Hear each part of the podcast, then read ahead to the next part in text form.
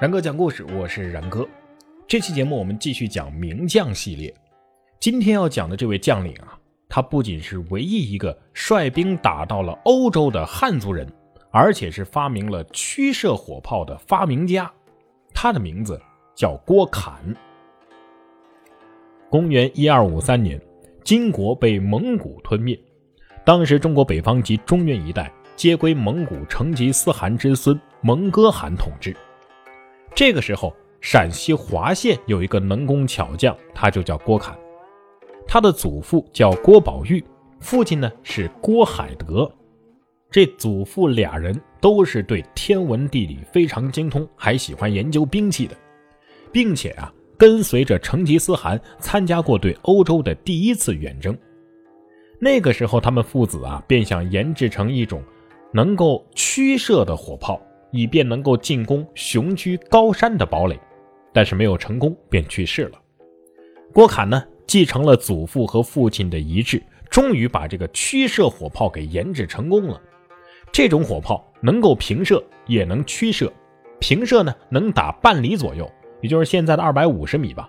驱射的话呢，能够打二三十丈高，也就是一百米左右。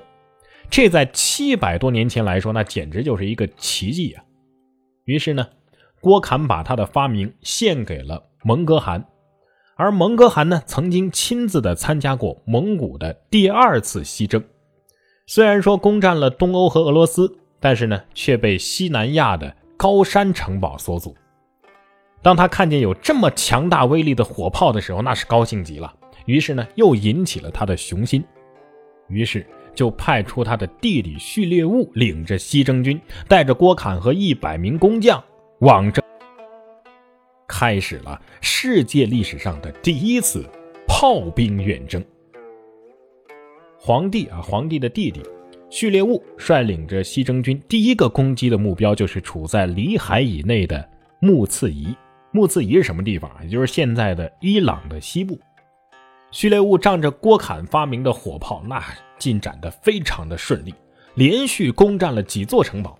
但是最后呢，攻到了吉尔都苦堡，郭侃的火炮根本就打不上去了。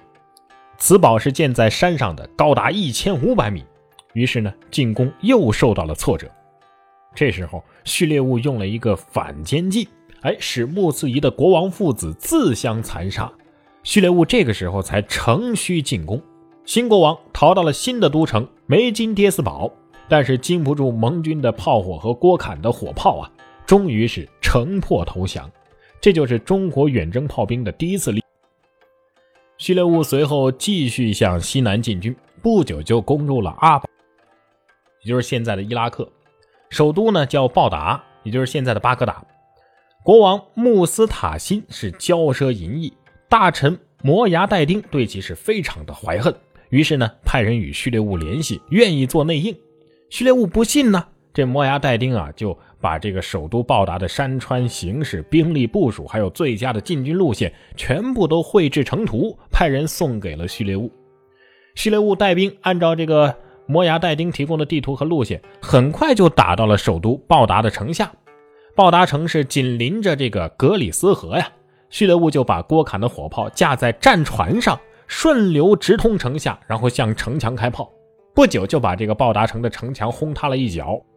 这个时候啊，这个愿做内应的莫牙代丁趁机向国王穆斯塔辛禀报说：“陛下，这蒙古军的炮火实在是厉害啊！只听轰的一声，便把我们一角的城墙和上面的守军全打没了。陛下，您要是再不投降的话，那蒙军打进来，咱们就全完了。”这国王啊，也被郭侃的火炮声给吓呆了，只好呢马上自负，开城投降。而卖国的莫牙戴丁啊，哎，并没有得到什么奖赏，而是被序列物砍了头，因为他不忠于自己的祖国。随后，序列物又向叙利亚和埃及进军，建立了东自阿姆河、西至地中海、北自高加索、南到印度洋的庞大的叶尔汗国，这可是延续了一百多年的。这次远征可是使咱们中国的炮兵在世界上大扬威名啊！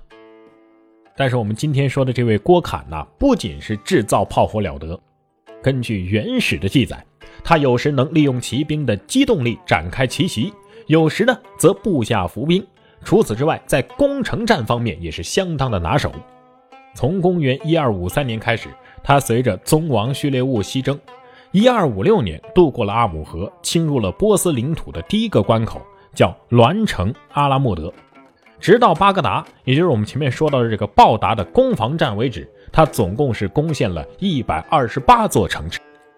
期间兵至奇石弥布，忽里算滩降，而也以此事为开端。当其转往东南，准备征服喀什米尔的时候，竟然是不战而胜，被称为不费一兵一卒即可献城的常胜将军。公元一二五七年。郭侃随着序列兀进攻黑衣大食国首都巴格达。这个黑衣大食国呢，也就是咱们前面提到的阿拔斯王朝。阿拔斯王朝父子相传三十七代呀，当时有士兵数十万。咱们郭侃随着序列兀破骑兵七万，屠西城，又破其东城。东城的宫殿呢，都是沉香檀木建造的。他放火焚烧，香气是传出了百里。得到了七十二弦琵琶、五尺珊瑚等等等等珍宝。序列物为了防止敌人逃走，特地呢在底格里斯河上设了浮桥进行阻拦，并且呢用兵船巡逻。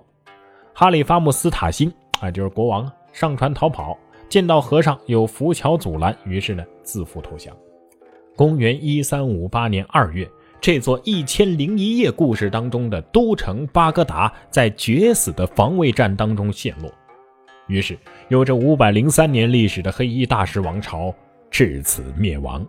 骑将宙达尔逃走，郭侃追击，在暴雨当中斩了这个宙达尔，又陷了三百余城啊！